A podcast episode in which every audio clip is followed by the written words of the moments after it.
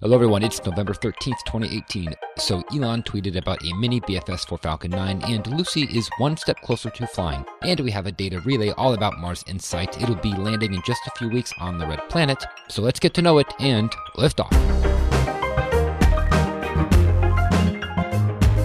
And we have cleared the tower. Welcome to episode 184 of the Orbital Mechanics Podcast. I'm David. I'm Ben. And I'm Dennis. So Ben, I'm glad you can make it. Right now, you're you're not home, are you? No, I'm at I'm at my folks' home in uh, in Lancaster, California. So I gotta apologize. Um, I'm very snotty and sneezy and coughy.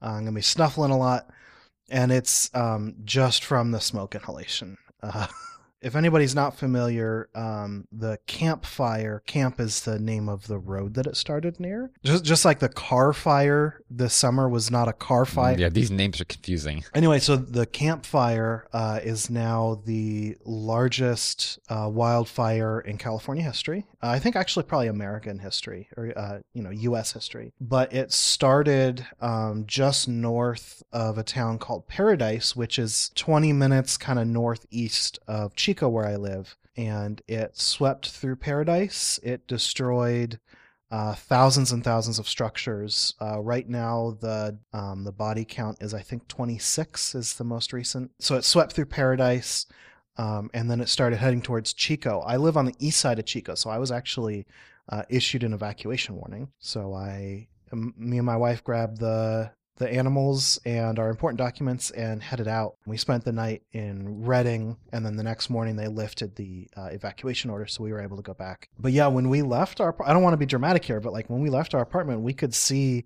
flames from our bedroom window. Oh, jeez. Yeah. Um, and so uh, we were we were literally one of the first stops that this fire would have hit was our apartment. And so uh, we went up to Redding, and I was watching MODIS data, um, MODIS and VIIRS data coming in on FIRMS, the fire something informatics something or other r- reporting system.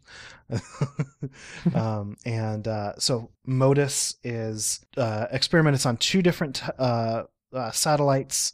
Uh, one is called Aqua, one is called Terra, and it's it's got a high temporal resolution but a low spatial resolution. One of the bands that it does is it specifically looks for fire, and it told us that there was fire literally in our neighborhood. Um, it turns out that the spatial resolution was fuzzy enough that it was actually uh, the fire that we saw about a mile away, half a mile away, but it it planted, you know, it lapped over into the grid that we lived in and really, uh, really was a, a, a, little bit of a, a tense night uh, until the next morning we, you know, got confirmations that it hadn't actually entered the, the city of Chico. It, it got pretty close, I think. If we're being really mm-hmm. strict about where the city limits are, it did enter the city. But yeah, so uh, Chico is fine, but it's covered by the densest smoke layer I've ever seen. Midday, it was, you know, as if the sun had gone down. And so uh, we decided to leave for the weekend. And so we, yeah. we drove south, which is the direction that all the wind is going. So it's like running directly away from a falling tree instead of running to the side. So we, we drove all day and we were under heavy smoke cover the entire day um, until the sunset and we finally arrived in the Antelope Valley. And now I see blue skies and it's really nice. So are you able to go back if you wanted to? Has yes. it been lifted? Yeah, yeah, yeah. It, it was lifted the next morning, the evacuation order. So um, we went home, we did a little bit of laundry. We actually spent a night, we were going to just tough it out, but we both um, had really bad smoke inhalation symptoms. And if, you know, we're big, our animals are both small. So, you know, we're like, if we're having issues, these two are going to have issues. Yeah. Uh, so we hopped in the car. All right. Well, I'm glad to hear that things are still standing because because uh, I got worried yeah. there. I, am sure mm-hmm. you were yeah. freaking out too. Yeah, I was seeing Chico on the news, and I was I recognized that from you know. Yeah, I saw it too. So yeah, really glad everything. Yeah. Well, I mean, Par- Paradise is gone. Uh, Magalia is spotty. Magalia is the next town north, and then now it's headed down towards uh, Oroville, and Oroville's being threatened. Um, but I mean, it's the the fire. Last I checked was over uh, a uh, hundred thousand acres burned. So just enormous. I mean, and at such speed. I mean, it just it tore through. Um, so we had really high winds last night. We're gonna have high winds tonight or tomorrow. So we'll we'll see what happens. Okay. Well, we will carry on then, uh, so that you can uh, uh, get back to attending your smoke inhalation symptoms, I don't know how you're going to do that, but uh, I guess just drink lots of water. I'm blowing my nose constantly. I mean, it's pretty gross. yeah. So this week in spaceflight history, uh, we have some winners, and uh, and I'm kind of happy that we have some winners, and we had uh, well, we had one incorrect guess, but he got it right later on. So, uh, Berkland on Discord guessed correctly. Burke sounds like a familiar name, but I don't know who you are. Um, then on Twitter, we had Chubby, Gabriel, or Gabriel Norris, uh, Law Loving, Patrick McGuire, and then Valentin Frank also guessed correctly. Valentin guessed the the right event, but but for the wrong reason. Um, So so his guess was uh, the birth of Fred Haise. Uh, and then he said, "Who would have loved some cranberry juice to give to his sick friend Jim Lovell?" Which I think is the purest thing I have read in months.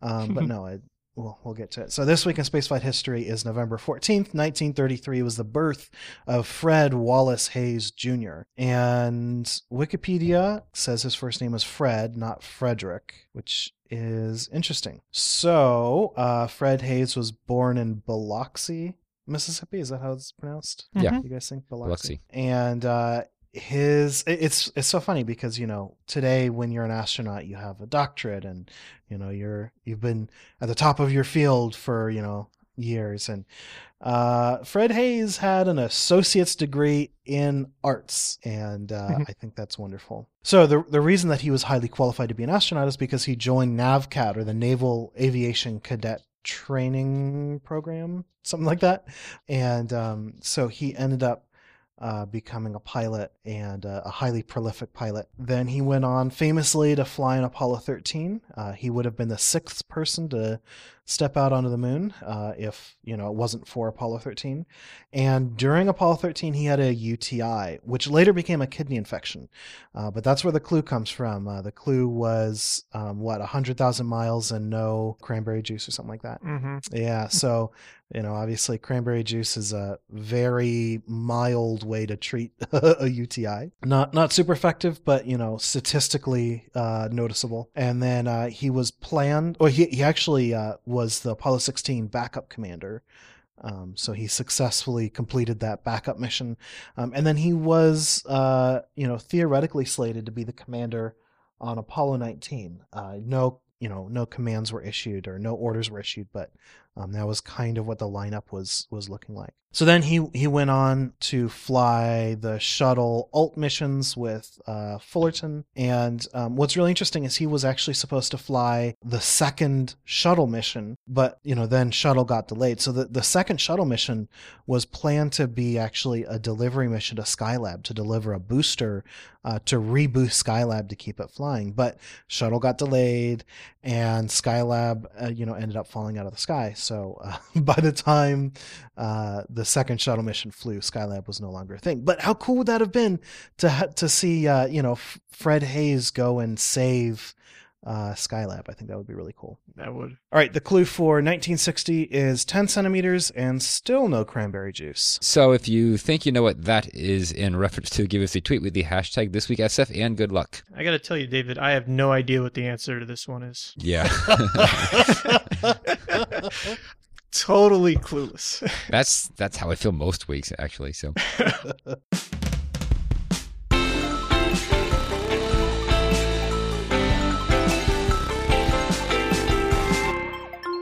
Lucy passes key decision point C. So who is Lucy?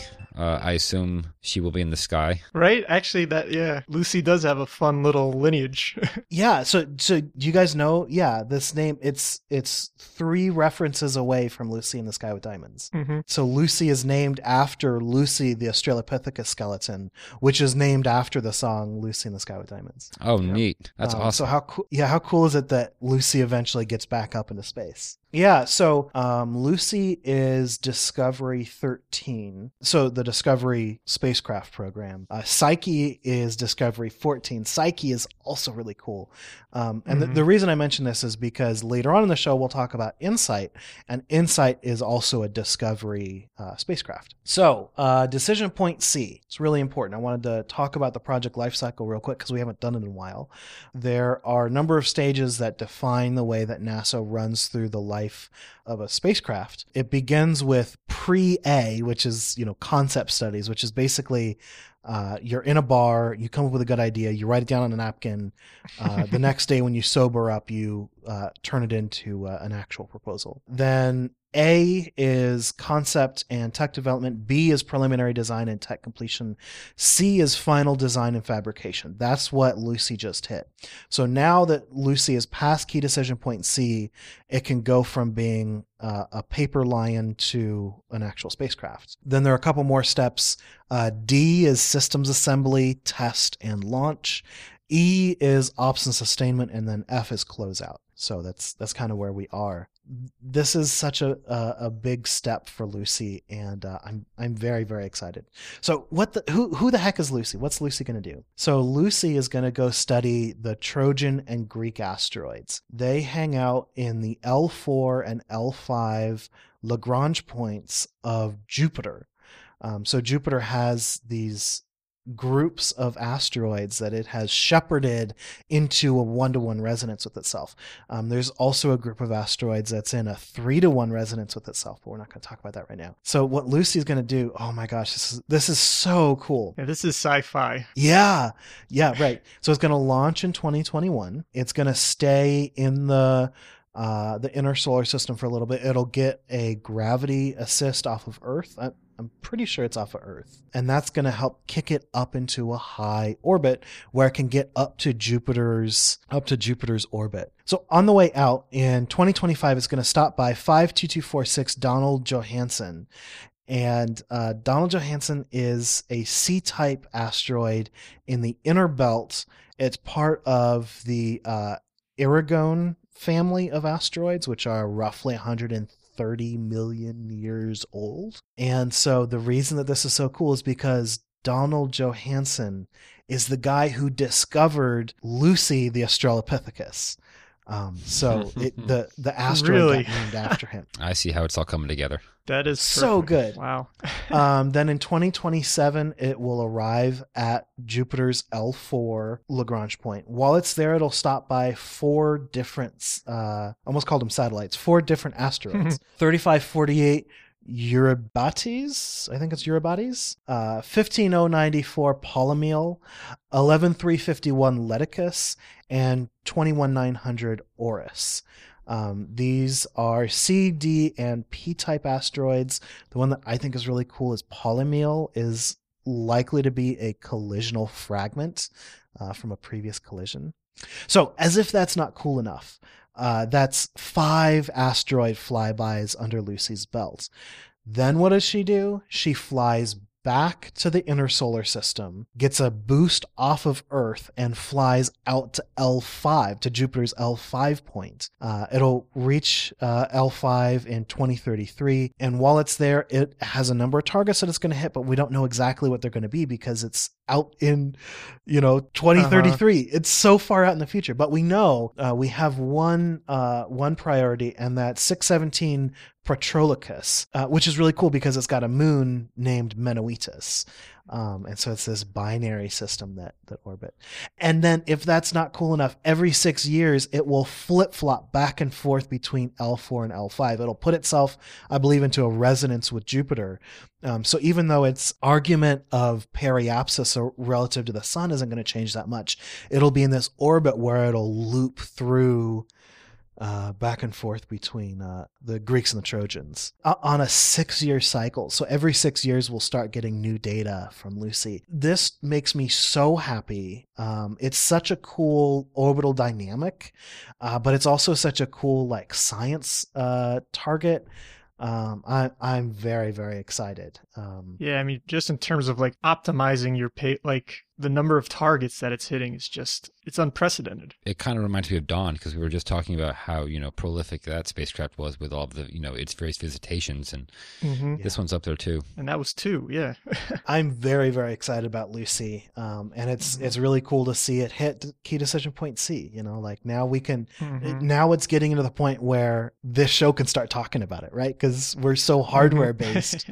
uh, that that now we're actually going to start building some hardware. So look forward to new more news about that in the future. Cool. Next up, we're going to talk about SpaceX. I feel like we haven't done that in well, I guess a couple weeks, and we only have a tweet to go on here, but a very interesting one uh, Yeah. by Elon Musk about what SpaceX might be doing with their Falcon 9 second stage. So apparently, I guess in order to prepare or to get some data on the BFR, they're going to be turning the second stage into a kind of BFR ship. But to what degree and what all that entails, I mean, we have no idea. We just have this tweet so far.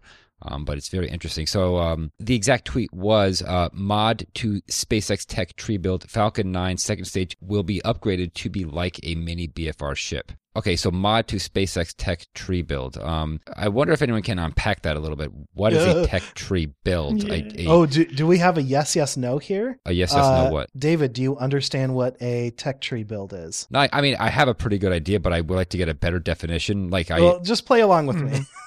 Okay, Dennis, okay, do you no. know what a tech tree build is? Oh, no. okay. Now you guys ask me. Okay. What is a tech tree build, Ben? So, uh, one of my favorite favorite podcasts is Reply All, and every once in a while they do a segment called Yes Yes No, where they grab a tweet that at least one of them doesn't understand. And so they start with a poll saying, you know, yes yes no, do you understand? And then by the end they get to yes yes yes. So this is a this is a gaming reference. I'm sure you actually know what this is, uh, but it's it's a reference to how games will have tech trees um, where you have to research steps along the way in order to get up to the higher technologies. So he's just saying, "Hey, um, we're playing a game here," which I mean, it's an interesting way to to view this kind of development. Uh, but yeah, it's it's a game reference. I guess I got the sense of that, but I figured there must have been something more like, you know, yeah, I know tech trees from video games, but I figured he was referencing, you know, something Yeah. a little more.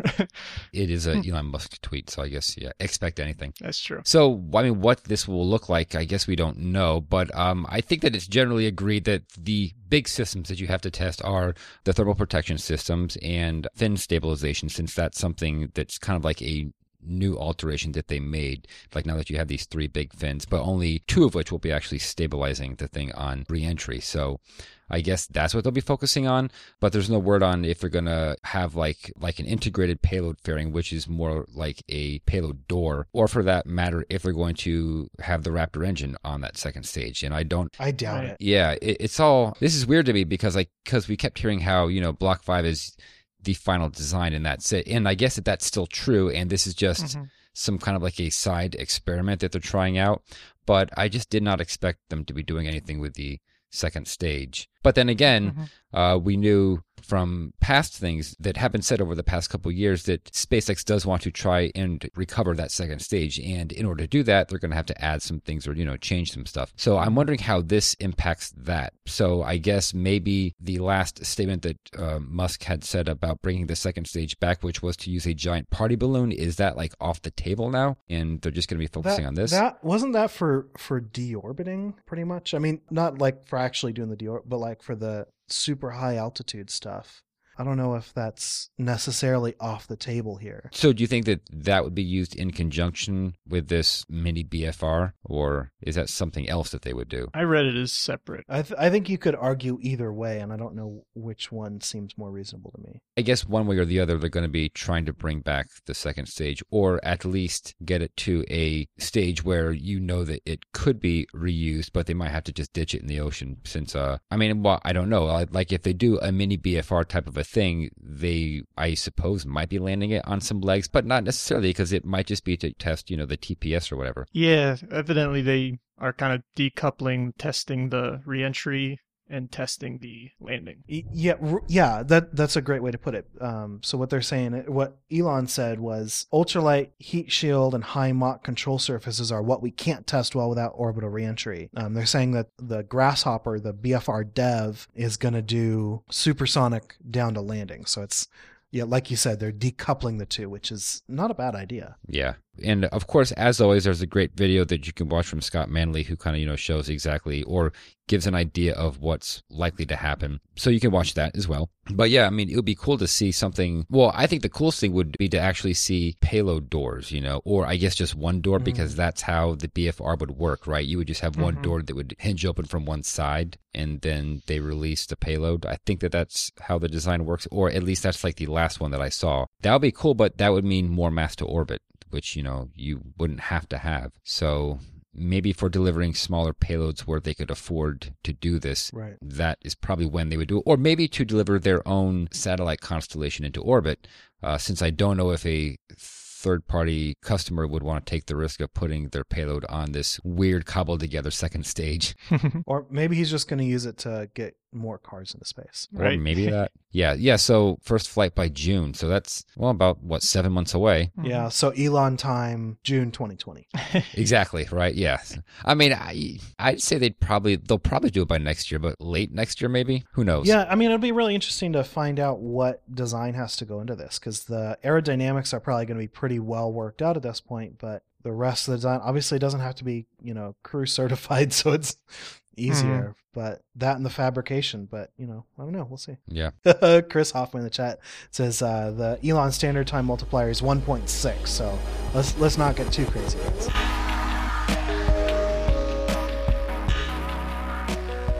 This week, uh, for our fourth data relay segment, I don't know if we should be counting them anymore, but we have Richard Durden to give us some insight on InSight, uh, the Mars InSight mission. What? That wasn't even a pun. Uh, so, uh, so welcome, Richard. Hey, thanks for having me on. So you've been, I guess, like a friend of the show for some time now. I don't know if we've never we've never had you on, right? I think I've been on once when we were teasing the uh, f- the second iteration of the book club, the uh, failure is not an option book club.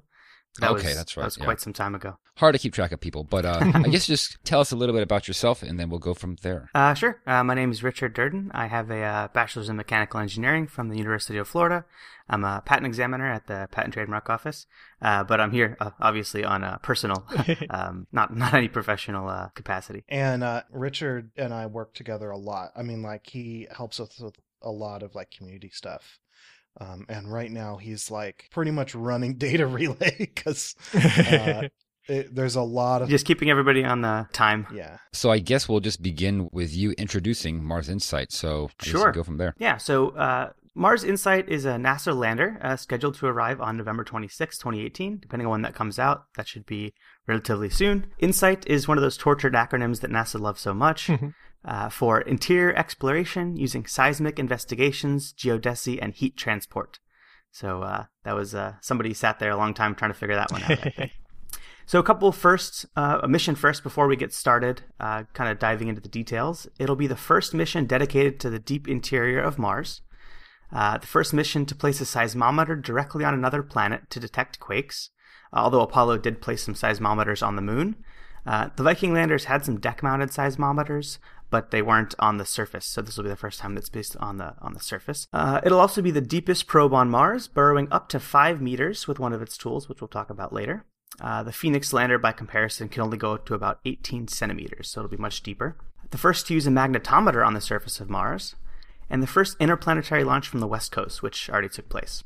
So those are kind of the firsts uh, for this mission here. As far as the history goes, it kind of starts all the way back in the 1970s. The National Research Council's Committee of Planetary and Lunar Exploration identified determination of internal structure of Mars as an objective of the highest importance, and that was a quote there. Although they didn't really do much about it since the 1970s. the most recent decadal survey said from 2011 stated that insight into the composition, in structure, and history of Mars is fundamental to understanding the solar system as a whole, as well as providing context for history and processes of our own planet. Uh, and then they also kind of put some commentary of their own saying, unfortunately, there has been little progress made towards a better understanding of the Martian interior. So that kind of sets the background for it. It kind of comes off the latest decadal. Principal investigator Bruce Banerdt of JPL submitted the original mission proposal under the moniker of Geophysical Monitoring Station, GEMS to NASA's Discovery program in 2010 for the 2016 launch opportunity. InSight was ultimately selected in August 2012, beating out 27 other proposals. So that's kind of the background of how we got to uh, the mission being, you know, funded and, and selected was through the Discovery program, uh, coming out of the decadal suggestions. Um, it's kind of hard to remember all the time that these hardware devices are really meant to achieve scientific objectives. Uh, you know, before you can start building the instruments, you have to know what science you want to go collect, and that's part of the whole process for the proposal. So before we dive into the actual hardware, I'd like to kind of highlight some of the science objectives that uh, Insight's actually going to achieve. How do we know if, if Insight was a success? And then why was it kind of funded to begin with? So there's two official science goals for Insight. The first is understanding the formation and evolution of terrestrial planets through investigation of interior structure and processes of Mars. That's the, the fancy way of saying uh, we want to see what Mars is made out of. and then the second one is present level of tectonic activity and meteorite impact activity on Mars. And that's kind of a, you know, we want to take the pulse of Mars, see if Mars is still alive. Right. And um, those are the two kind of overarching science goals. And then you kind of break it down. How do we measure those things? So the specific scientific objectives are determining the thickness and structure of the crust, determining the composition and structure of the mantle, determining the size, composition, and physical state of the core, determining the thermal state of the interior, measuring the rate and geogra- geographic distribution of seismic activity, and measuring the rate of meteorite impacts on the surface. So that's kind of taking those two overarching science goals and breaking them down into science objectives. And and some of these objectives are, are really tough, like determining the differences between the crust mantle and core is Mhm. really easy on Earth because you know you've got a chewy center, but on Mars everything is cooled way way down, and the Mhm. the only real difference is going to be density. So you're going to have to be really careful to actually tease out these these distinctions. Exactly. And this next one is one that we tend to miss, and this is the quantifiable success criteria. So this is kind of where the rubber meets the road a bit, where you have those objectives, and then we have the hardware, which we love so much. And how do we kind of mate those hardware to those objectives to know if, you know, what we need to measure and then how precise we need to measure it? So he, these are the actual quantifi- quantifiable success criteria for Insight. Uh, and they, they correspond to each of those previous goals. So for the first goal of determining the thickness and structure of the crust, they want to determine the thickness to a precision of plus or minus 10 kilometers. By comparison, the current estimate is that the thick the, the crust thickness is 65 kilometers with a precision of about 35 kilometers. So trying to get that precision from 35 kilometers down to 10 kilometers is uh, you know quite a significant reduction in uncertainty there. By comparison, Earth's continental crust is 30 to 50 kilometers, and the oceanic crust is 5 to 15 kilometers.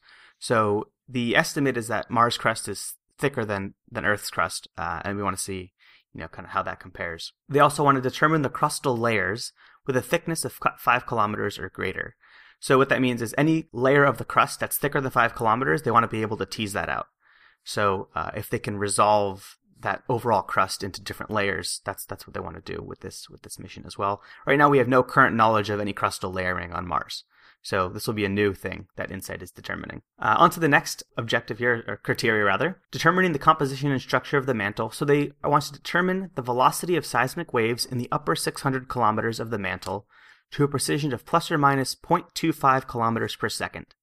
Mantle composition can be determined from velocity. So, like you said, they kind of need to know what the mantle and crust are made out of, and the way they do that is by identifying the, the waves that, that go through it, which can give them density and composition and all that other fun stuff. By comparison, the current precision is plus or minus one kilometers per second is kind of the, the current uncertainty. So kind of dropping that down to 0.25 kilometers will definitely help to kind of tighten that up. Uh, as far as determining the size, composition, and state of the core, uh, one of the first objectives here is positively distinguishing between a liquid and solid outer core.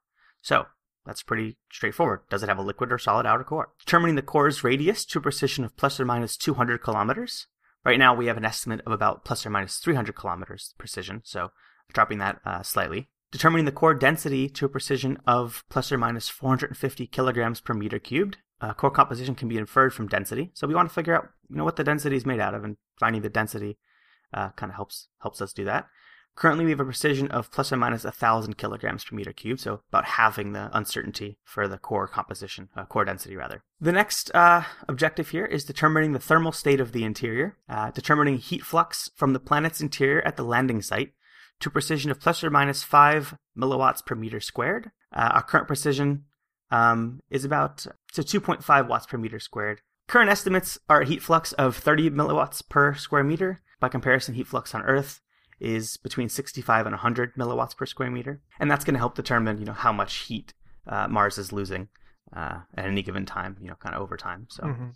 Yeah, and that that's also a powerful driver for life because you know here on Earth we've got you know huge like the 101 milliwatts per square meter is like less than what are they called the uh, like the vents that those uh hydrothermal yeah, vents. hydrothermal vents where like life can literally live off the the temperature difference. And so like this is potentially like a way to power life instead of Sure. you know power from the sun or, or chemical changes in the in the salty uh, brine uh, un, just under the surface. I wonder if this could be like data that could be used to determine if there is microbial life because you know that has its own thermal properties and bacteria do weird things. And so I mean I oh doubt it you but- mean like comparing what the ground is radiating versus oh hey look the overall planet's radiating a little more which means that there's something else going on here just trying to find some kind of discrepancy that couldn't be explained Hmm. otherwise. Potentially, although as we'll see later, the spot they're landing is not very likely to support life. You know what what their their plan is anyway.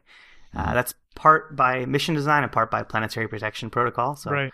Um, we'll continue on, but uh, it's a good it's a good question, of course. Uh, measuring the rate and geographic distribution of seismic activity, so they kind of want to see what Mars quakes are going on, or if there are Mars quakes.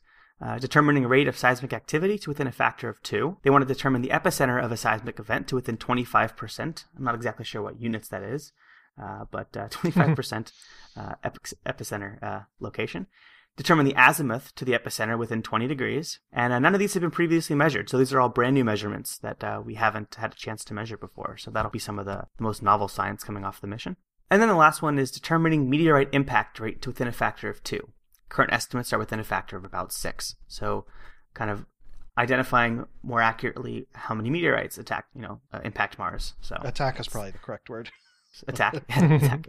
Uh, so those are the quantifiable success criteria. So those are the those are the actual uh, objectives that you know once the mission's all said and done did we meet all these goals? Did we measure all these things to the required precision? That's how they'll determine you know if it was a successful mission. And that's that's just in like the primary mission life right? And so if they stay there longer they may tack on some other things or increase those precision values does that sound reasonable uh, i mean yeah i guess it depends on the the instrument uh, but also it depends on you know what other things they can tease out of this data like this is what the instruments were designed Yeah. for Mhm. but i'm sure there's a lot of other things that can be inferred from from Yeah, these yeah, things Right. So we're going to talk a little bit about the lander itself, and then I'm going to start talking through the mission, and then we'll kind of add more details as we're talking through the mission chronologically. So just to give you the the, uh, the basic overview, the Insight lander is based heavily on the Phoenix lander. Uh, it's it's pretty close to the Phoenix lander with some upgrades and some changes based on the mission profile, but it was built by Lockheed Martin Space, who also built Phoenix. So uh, you know very similar there. The avionics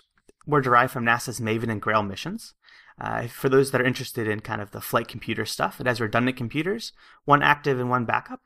The CPU is a RAD 750, a radiation hardened PowerPC 750, operating at 115.5 megahertz, uh, compared to the 20 megahertz of CPU's uh, uh, Phoenix's CPU.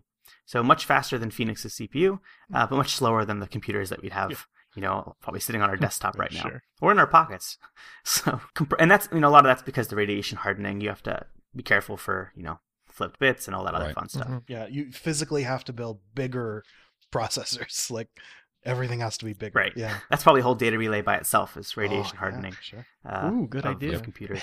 so it uh, comprises a payload interface card with 64 gigabytes of flash memory to store the science data. The flight software is written in C and C++ within the VxWorks OS. And by the way, all this data comes from the fantastic press kit that uh, JPL NASA put out. Some of this stuff isn't, but for the most part, uh, this is all from their press kit, which is very long and very fantastic.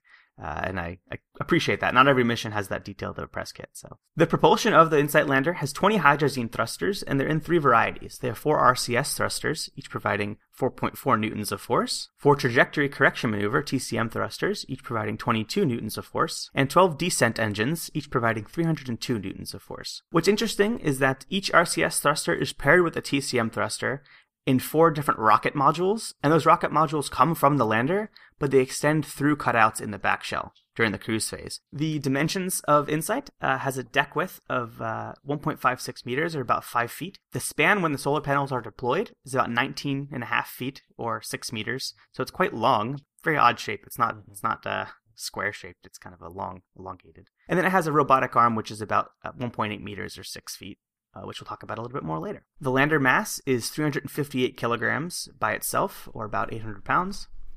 Uh, with the cruise stage, propellant, and aeroshell, you have a total mass of 1,530 pounds or about 700 kilograms. Uh, the science payload makes up about 50 kilograms of that, so much less than the total lander, but you know, that's always the case with these things. So, the part that we like the most three main science experiments. It has the Seismic Experiment for Interior Structures, SEIS. Uh, that is the main uh, instrument that's going to be detecting all the Mars quakes and the, the all that other seismic activity. It was provided by a consortium led by France's CNES, uh, you know, the National Space Agency of France, but there's also components from uh, French, Swiss, British, German, Canadian, and American organizations. Looking through the list, there's a lot of fun stuff in this device, including chainmail from uh, Canada. So the device has some chainmail on it. I'm not exactly sure where that comes into play, but uh, chainmail on Mars. That's that's interesting. Wow. You'll also you also might remember that the failure of the vacuum vessel in, on this instrument was what delayed InSight from its 2016 launch window. So it was originally supposed to launch two years ago, and then it got delayed uh, because of some incidents here. It looks like it was a welding flaw. So SACE gets deployed onto the surface, and the entire thing is like inside a big vacuum. And so it turns out that they, you know, welded it up, pulled a vacuum, and it leaked. And so the issue wasn't, oh, let's re-weld it. It was like, how do we patch this weld and still be able to survive in the thermal extremes that it's going to experience both on the way to Mars and on Mars itself. But I, I looked it up because I was really curious um, how big of a leak it is. If you had a typical car tire with the same leak rate, it would take about 50 years to drop by one pound per square inch. Those are good tires. Right. Yeah, exactly. This is an amazing, amazing leak rate for a car tire uh, but not quite good enough for science. Right, and, and, we'll we'll talk a little bit more about the, the specific details of is is it pronounced SACE? Is that what we're? Oh, I it? that that was my assumption. Although there aren't, you know, Spain didn't uh, collaborate on it, so maybe not. I just tend to divert to uh, to calling the letters out SEIS, but I'm not sure. I don't have a specific pronunciation guide one way or the other. So speaking of that, the next one is the Heat Flow and Physical Properties probe.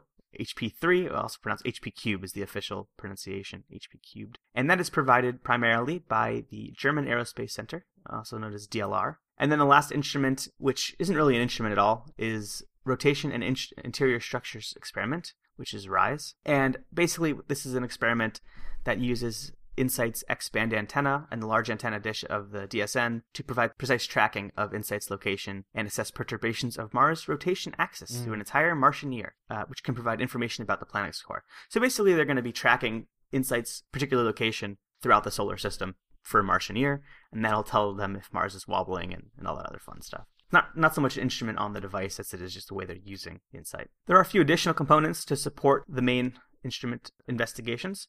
The first one is a sensor package called the Auxiliary Payload Sensor System, sorry, Sensor Subsystem, APSS. And important on there is a magnetometer, wind direction and velocity sensors, atmospheric temperature, and pressure sensors. Uh, as we mentioned earlier, magnetometer on the surface of Mars is the first time they've, they've done that. Primarily used to help interpret data from the SEIS or SACE instrument. And uh, components for that were provided by UCLA, JPL, Spain Center for Astrobiology, so Spain helped on the APSS. And uh, temperatures and sen- the wind sensors are located on these kind of finger sized booms, which were actually leftovers from Curiosity's rover environmental monitoring station. So, as you'll notice, they reused Phoenix, they reused components from Curiosity. It was definitely a mission where they used a lot of previous resources to help develop it instead of inventing everything from whole cloth mm-hmm. where they could.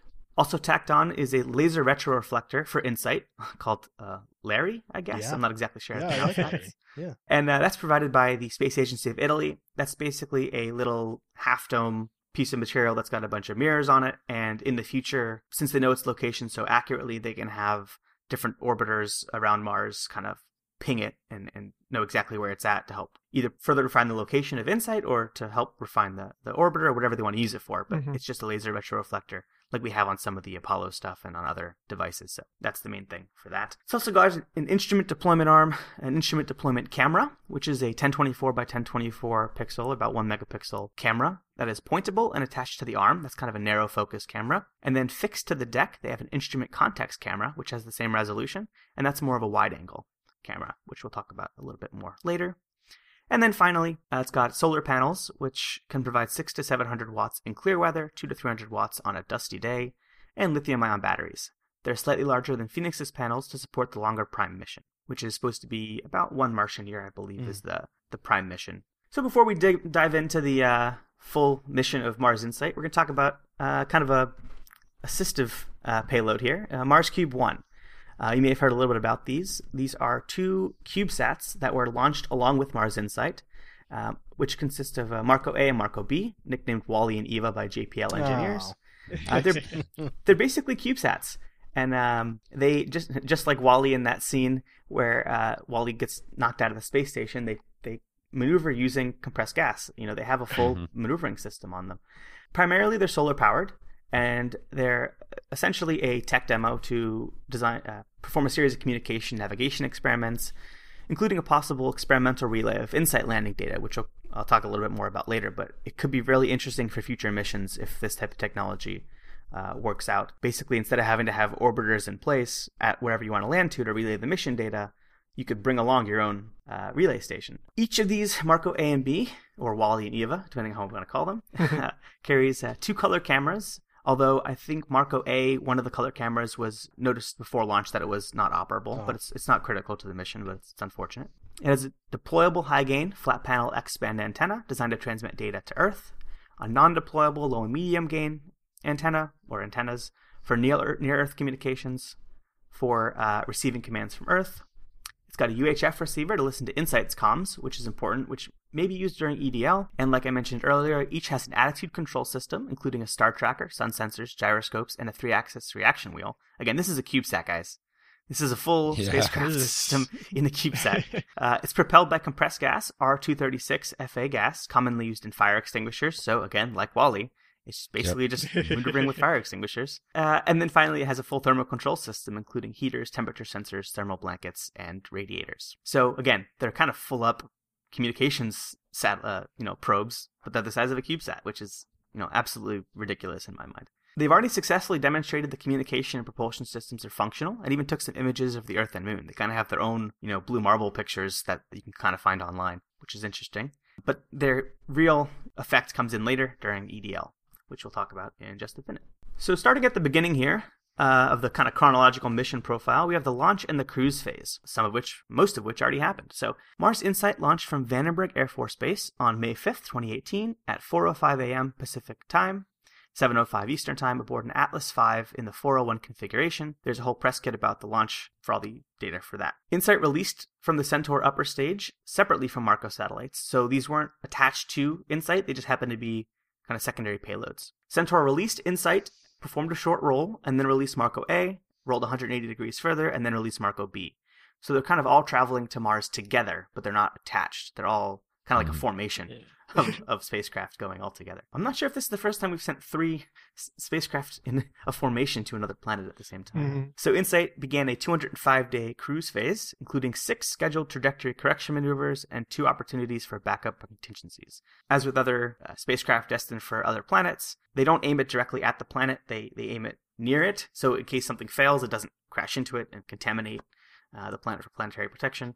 Insight is stowed inside an aeroshell consisting of a heat shield and a back shell, much like many of the other Mars landers and uh, rovers, of course. Uh, the cruise stage provides the antennas and solar panels for the cruise phase, along with two sun sensors and two star trackers. Uh, the heat shield is made of Lockheed Martin's super lightweight ablator 561V, which is essentially crushed cork and some other fancy stuff. They like to give it fancy names, but I'm not sure. what else is in there. It was originally developed for the Viking missions and has been used for all of the other Mars missions except for Curiosity, and it won't be used for 2020. You know they have the whole uh, rocket uh, sky crane thing. So I don't think they need the uh, the ablator, or they need a different ablator material. Insight's heat shield is slightly thicker than the Phoenix's. Uh, I believe it's because Insight is landing at a higher elevation, so it needs to be, or it's coming in slightly faster. There's some reason why it's thicker than Phoenix's. I'm not exactly sure. I, w- I wonder. I wonder if it's mass. That that's kind of my first thought. Uh, it, it might be. The aeroshell diameter is 2.64 meters, or about uh, nine feet in diameter. So now the fun part, EDL. This is kind of the scariest part of any part of the Mars is you know landing there, getting there. Sure. We kind of a handle on, and then landing. So here we go. The landing process is automated, but the exact parameters are not finalized until about three hours before entry. Uh, weather conditions, as observed by MRO, can be taken into account. Um, so as we're walking through this, this is the time that was provided in the NASA JPL press kit. Uh, their estimates Um, and they account for the 8.1 minute signal delay. So when it says something happens at 11, it means we receive information about it at 11, as far as my understanding goes. Nice. So this is eight minutes before this happens. So uh, as they're starting to approach Mars for EDL, uh, entry descent landing, at about 11 a.m. Pacific time uh, on November 26th, the catalyst bed heaters will be turned on for InSight's thrusters. And uh, away we go. Seven minutes before entry, uh, InSight will jettison its cruise stage and leaving only the entry vehicle, which is the aeroshell plus the lander. Uh, InSight will begin transmitting a carrier-only signal from an omnidirectional antenna on the back shell called the wraparound antenna patch. 30 seconds after it drops the cruise stage, the entry vehicle will begin orienting for atmospheric entry, and that'll take about 70 seconds. So it kind of sets itself up to meet the atmosphere for the first time.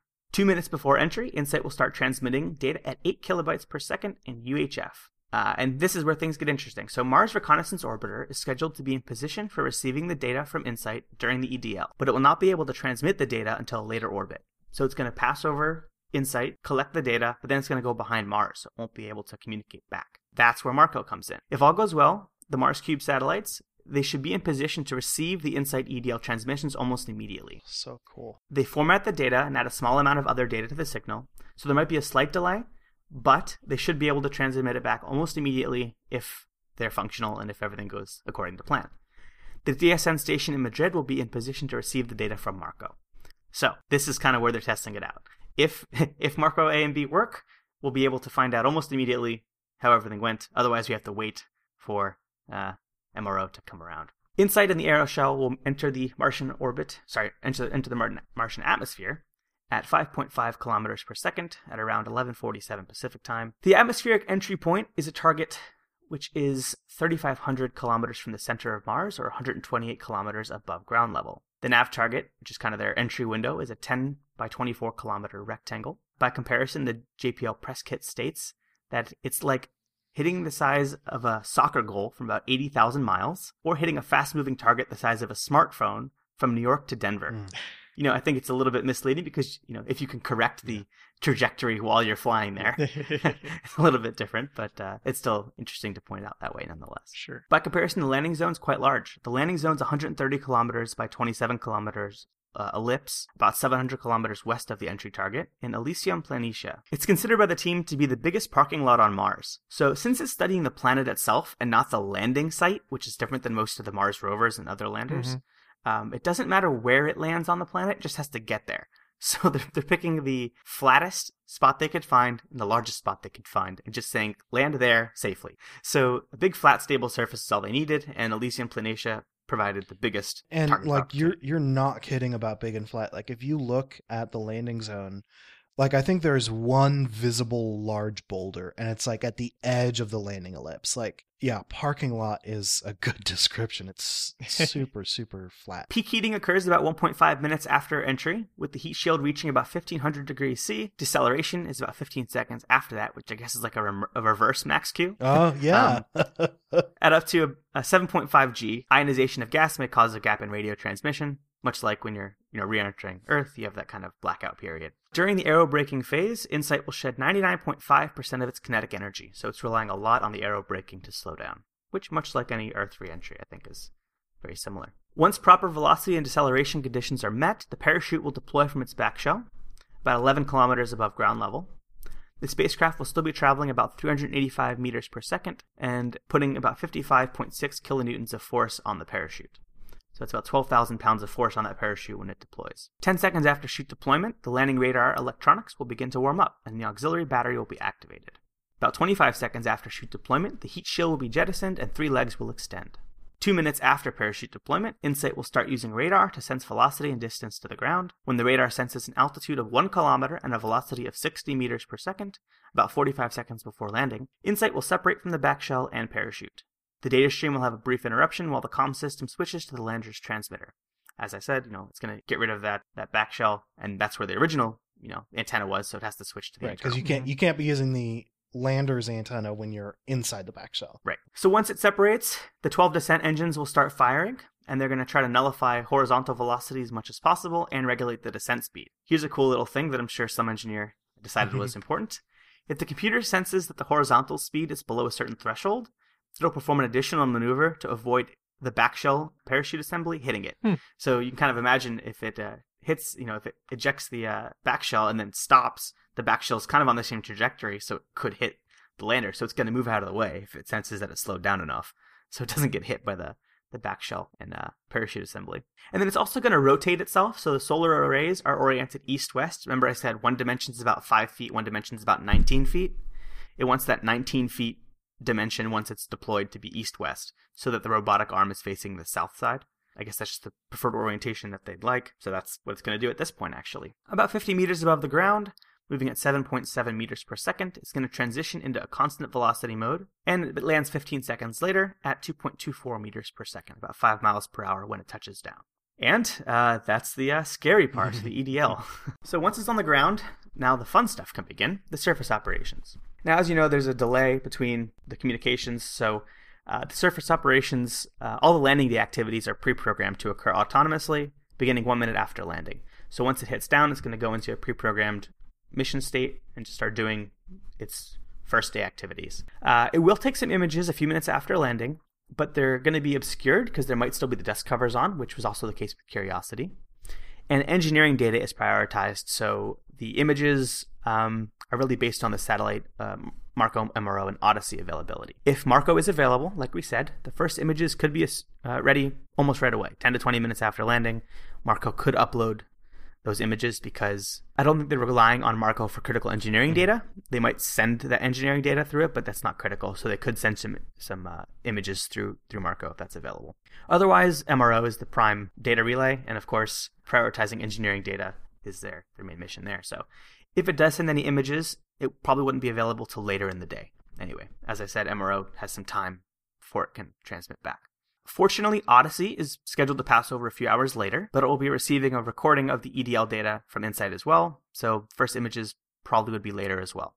Odyssey passes over the next morning, and then they can send images. So it might be till the next day that we can receive any images from it, unless Marco is available, in which case we can get them right away. I feel like this is why they were trying to take some of the um, recovery operations off of Opportunity because I think you can see here that it's it's kind of really intensive, and you'll see over the first 17 weeks or so, it's pretty intensive for uh, Mars data. So I don't think they wanted to be using DSN so much to co- keep contacting Opportunity if they have so much to going on with uh, with insight. But again, that's just my speculation. Mm. I don't have any specific uh, insight Oh. into that into that decision making. But uh, He did it too. but uh, yeah, that's that's what I've heard anyway. It, it certainly seems reasonable. Yeah. Like, It's it's not an out there kind of guess. So once Insight's on the ground, uh, it'll rely on battery power for the first 16 minutes to let dust settle before deploying the solar panels. It would really suck if you get there, kick up a bunch of dust, open your solar panels, and then let all the dust that you just kicked up land on your own solar panels. So uh, it's going to wait for some dust to settle. Uh, while it's settling, the motors for deploying the panels are going to warm up. You know, you have to warm up everything on Mars um, before you can move it. So Hmm. they can let that warm up. And then it's going to deploy the solar array. Uh, But of course, the solar array deployment information won't be available until the Odyssey pass a few hours later because it has to wait to warm up. So MRO is going to pass over during landing. We'll have to wait for Odyssey to come back around uh, a few hours later. So we won't know if the solar panel's deployed until later, uh, which is maybe a bit uh, uh, nail biting, I guess. But uh, anyway, we'll see how it goes. the rest of Sol Zero will be basically checking out all the mechanics and all that other fun stuff, checking out all the systems, and then it's going to power down for sleep mode. It's like I just got here, now I got to go back to sleep. Right, well, it's got to go to sleep during the first night, you know, to preserve all the electronics, and there's no solar power, so all those reasons. So during the first week, Insight's main mission is going to be imaging the area around it in stereo. Now, my understanding is it's only got the two cameras, so I assume it's going to kind of do what Curiosity does and or kind of take take two pictures with the same arm and kind of false stereo, I guess. Um, I don't think it's going to be true. Well, Curiosity does have two cameras, but um, I think this is going to be kind of a, a false stereo thing, so they can get the 3D images of the area around it. Yeah, it's it's true stereo, just like misaligned in time. Yes, you're going to be uh, true 3D stereo, not true 4D stereo. I guess. I don't know how that works. yeah, exactly. And then for the next two weeks, the team's going to focus on detailed analysis of the ground area. So they're going to be spending about three weeks just looking at the ground. Where do we land? Where, where's the rocks at? Where's the best spots to put down our instruments? So a lot of nothing exciting going on the first three weeks for for most of us that are just outside the team. Um, so then once they kind of characterize the area around it, probably more than any patch of dirt's been characterized in a long time, Right. they will start to deploy the instruments. But how much choice do they have in that? Because this thing cannot move, None. right? So they have to get it right the first time. Right. So how do they pick like exactly where they're going to deploy instruments? I mean, they, So- I, I guess they have some range of motion. Right. The robotic arm's about six foot length, and I think they have a choice on the south. Remember, they they can only really deploy things on the south side anyway, right? So they have a choice of anywhere their arm can reach on the south side to pick to deploy two instruments. They have the seismic experiment and they have the uh, thermal experiment, and they got to find a spot to put them both. Ideally, you know, where they can reach it. So Mhm. I think it's just a matter of with their limited choices, where can we put this stuff that will best serve it? We don't want to place it on top of a rock. So pretty much that's that's kind of uh, what they're trying to do is figure out where best we can we can put it. I don't know if they have any capacity to move things out of the way. I I, Hmm. I don't think that's a thing that I don't have any insight on that. I don't have any Yeah. I don't have any uh, knowledge on yeah, that. I mean they they don't have a, a grabber, but I guess you could shove a rock possibly. But I think they'd probably they do have a grappling fixture on the end of the arm to grab the instruments, but I don't think it grabs rocks. right. That's Yeah, not the rocks on Mars unfortunately don't come with grapple fixtures. I wouldn't want to be the JPL engineer that's like, hey, can we just like knock that rock Yeah. out of the way a little bit?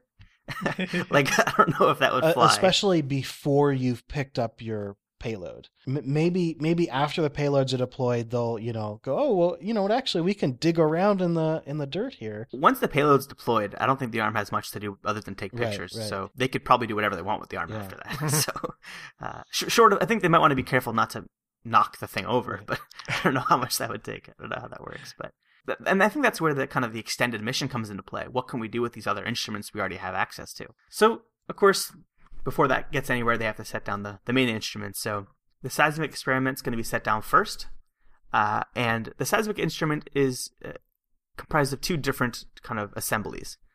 Uh, there's six sensor. It's a six sensor seismometer and has two sets of three sensors. And this is where we have the whole vacuum vessel that we talked about earlier. So the first set are ultra sensitive, quote, very broadband sensors, and they're in the vacuum vessel. These sensors measure in the medium to low frequency range from a few hertz to less than one ten thousandth of a hertz. Hertz. So like one, uh, you know, oscillation every ten minutes or more. So very very low frequencies uh, here, up to a few hertz, you know, there. Then they have some other short period sensors which measure up to about 50 hertz. Those aren't in the vacuum vessel, but they're also in the same assembly. And then they're housed together in a remote warm enclosure box, which rests on three legs to help level it out, forming a precision leveling structure connected to the lander by a tether containing power and data lines.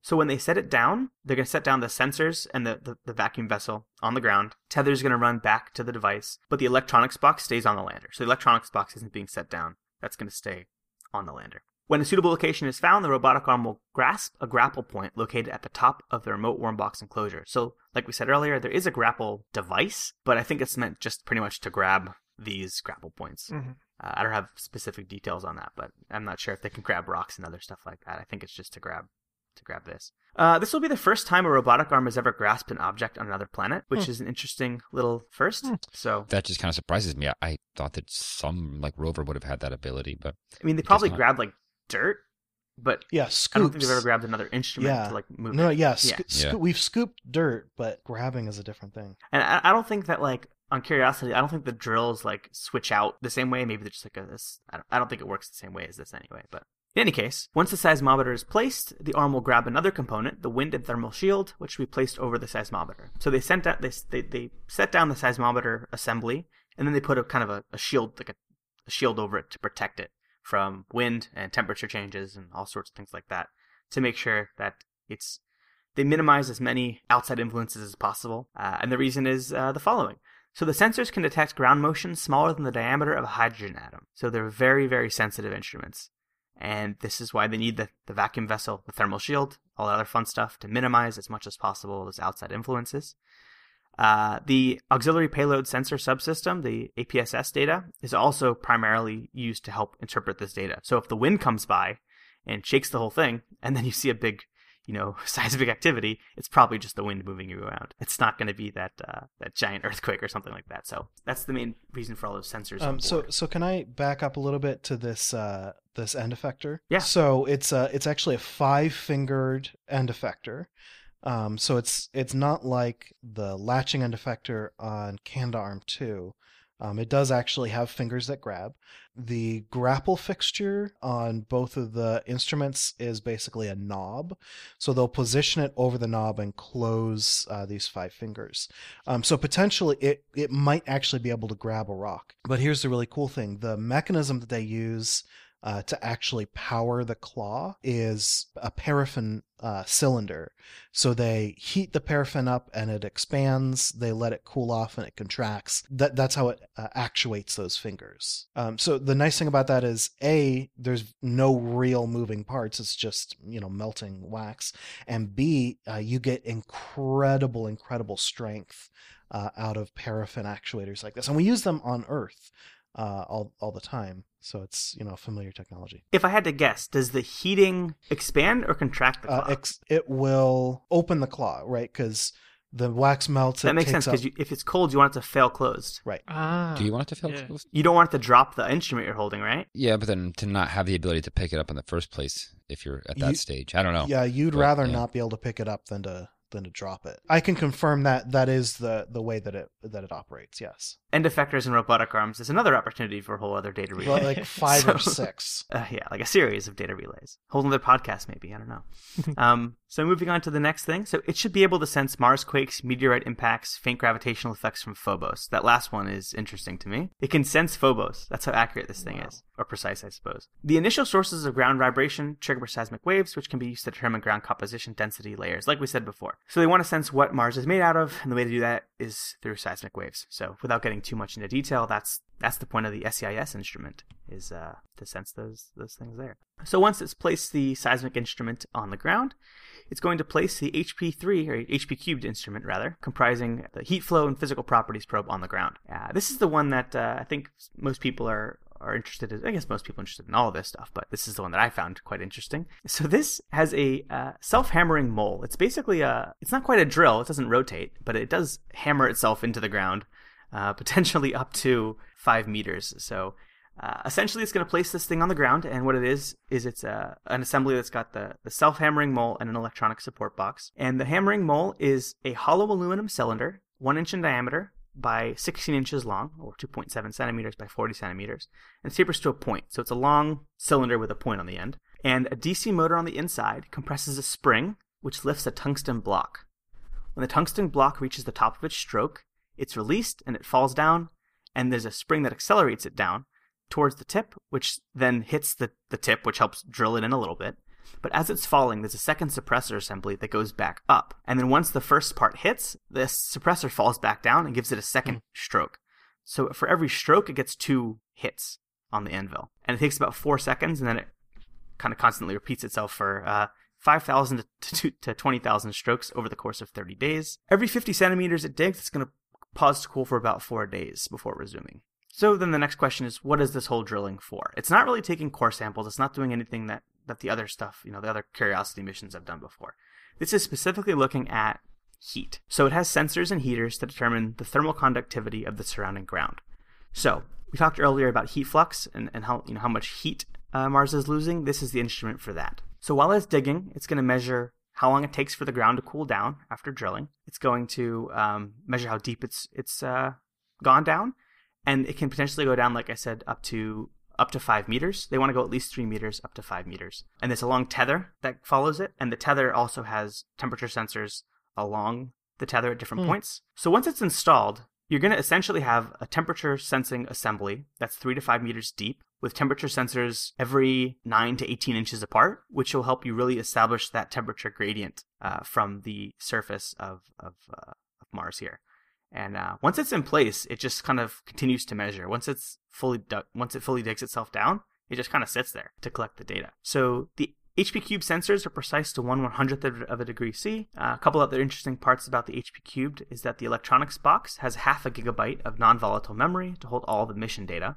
It's got all the storage it'll need for the for the primary mission. Uh, it also has a radiometer, which is on the lander to measure the surface temperature, so it can kind of account for the surface temperature changes during its measurements. Yeah, that's pretty much it for the HP Cube. It took about seven weeks to install that to dig all the way down, and that's kind of it for the main the main surface missions for Insight. Uh, it's supposed to take about uh, 40 sols till November 24, 2020 uh, to, to finish the main mission. And uh, the other interesting thing about it is It'll upload data to Earth via MRO and, and Odyssey about twice a day. It has an opportunity to do that, but it can receive commands from the DSN directly. It doesn't need to have the uh, satellites to relay data back down.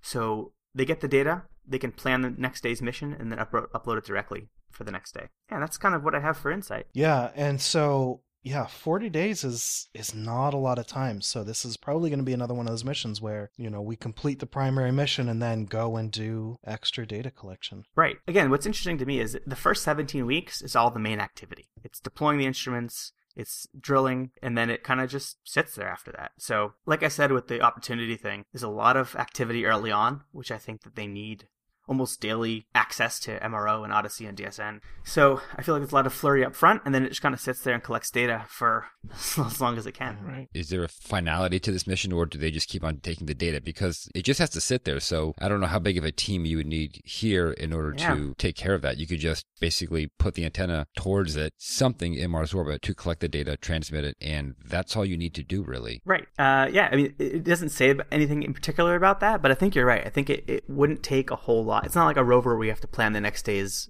path Yeah. Or or anything. But I don't. I also don't want to minimize how much work it might take to keep this thing going. You know, if they are doing something with the camera and the you know the arm. I remember you guys a while back had a talk about. Uh, how much effort goes into moving around Canadarm. Uh, you know, this isn't quite Canadarm, but I'm sure there's a lot of calculations and effort going into every movement they make on this rover's arm as well. So even something as far as, you know, I want to take a picture of that, they probably have to make sure it's not going to hit something on the rover, you know, or cause some other issue as well. But um, but I think you're right. I think once once the prime mission is over, they'll probably have some opportunity to do some other things with it as well. And collecting meteorite impact data would be pretty cool. Yeah. Yeah, that only gets more valuable as you continue. So how much is this thing going to cost? So the uh, cost of the mission is 813 million dollars for the U.S. investment, and that's 163 million for launch services, and two years of the prime mission and the spacecraft. France and Germany have also contributed 180 million dollars for SEIS and HP cubed, and the Mars Cube 1 mission cost $18.5 million for Mars Cube 1.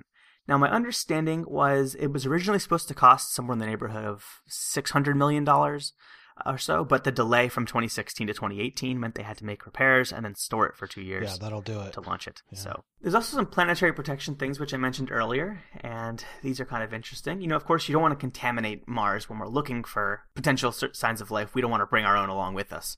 Uh, either contaminate our own studies, or it could cause adverse impacts to anything that was already living there. So you know, planetary protection is the big thing that everyone you know talks about these days, especially to potentially habitable planets. So the uh, criteria here are uh, the lander parachute and backshell must not carry a total number of bacterial spores greater than 300,000. Now, I don't want to be the intern that has to count all 300,000 spores on this thing.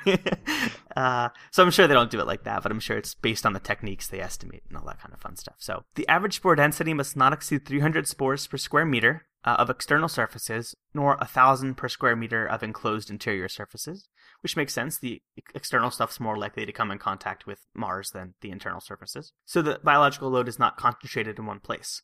Uh, during construction of this device, they routinely wiped the surfaces with alcohol or other solvents, you know, try to keep everything clean as possible. Um, I'm sure it was built in a clean room.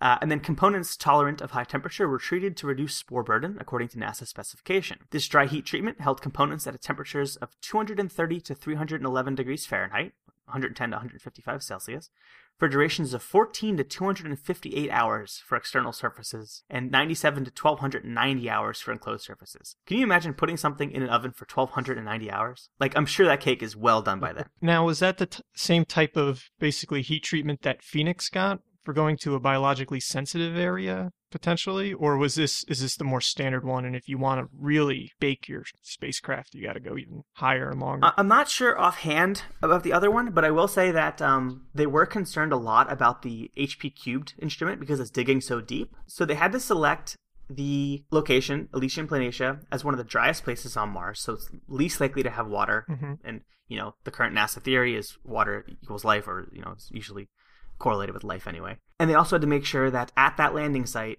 it couldn't get deep enough to reach any potential places that had water. So, depending on where they landed, they had to make sure that there wouldn't be anything that would get deep enough to contaminate the environment when they were digging.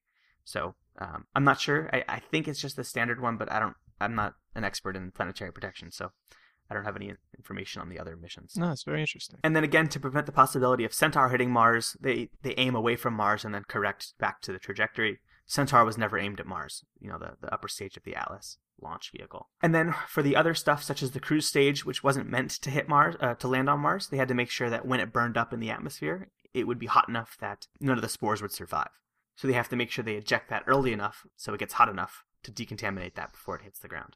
And that's uh that's my data relay on Mars Insight. Thank you very much. I learned a lot. I'm now extra excited for this mission. Yeah, and we only have just a couple just a couple weeks really, right? November 26th. Wow.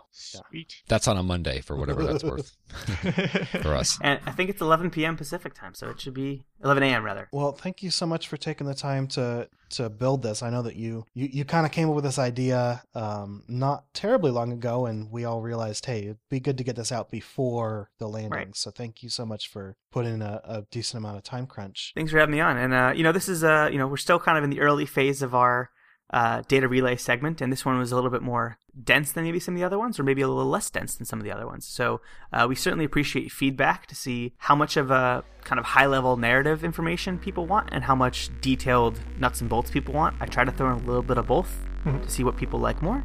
But uh, yeah, you know, we'll continue to refine the process going forward.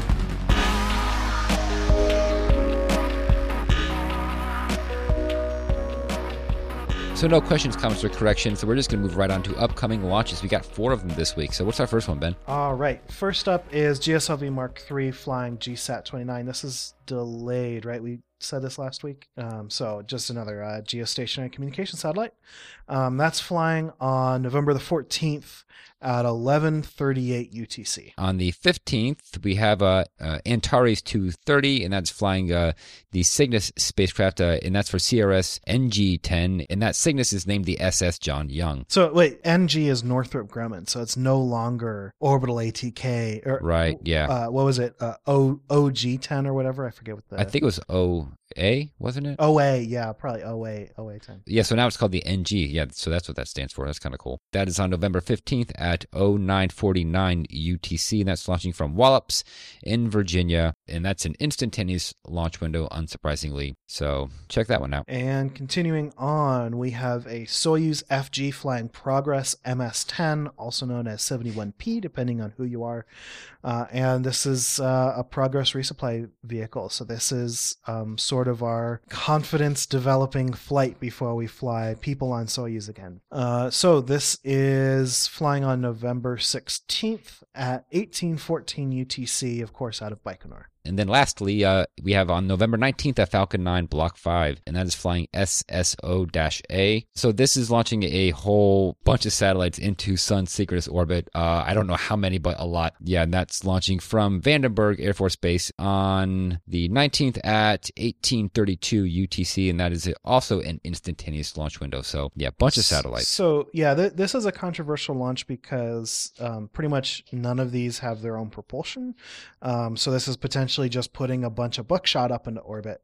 Um, but the the total count there are 64 spacecraft, 34 different providers. Uh, 15 of them are microsats, 49 of them are CubeSats, um, and this will be the single largest rideshare mission from a U.S. based company. So this, yeah, this is this is a big one. Um, and then we had a couple of things on NASA TV, uh, primarily the uh, Cygnus uh, CR10 mission uh, will be deploying its solar arrays, and that'll be covered on NASA TV.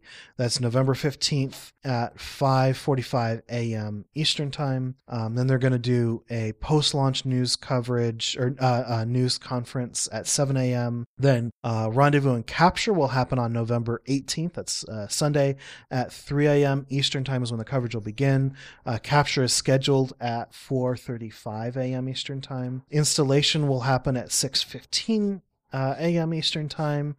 And then shortly thereafter, Progress will arrive. That'll be at 1:45 p.m. Uh, Eastern Time. Docking is scheduled uh, for 2:30 p.m. Eastern Time. That's a lot of stuff happening on Yeah. station. It's a busy week. All right, so those are your upcoming spaceflight events. And that brings us to the end, so let's deorbit the show. And we would like to thank Ronald Jenkees and Tim Dodd for our music. We record live on Sundays at 9 a.m. Pacific, 12 p.m. Eastern. Thank you to our $5 and up Patreon supporters for joining our recording sessions and helping us make correction burns on the fly. If you want to support the show too, please leave us a review wherever you listen, or visit theorbitalmechanics.com slash support for our Patreon campaign, affiliate links, and other resources. For more information on this episode, such as show notes and other links, visit our website at theorbitalmechanics.com. Be sure to check out our store for mission patches, t-shirts, and hoodies. You can talk about the show with other listeners on Twitter and Reddit. We're Orbital Podcast on both.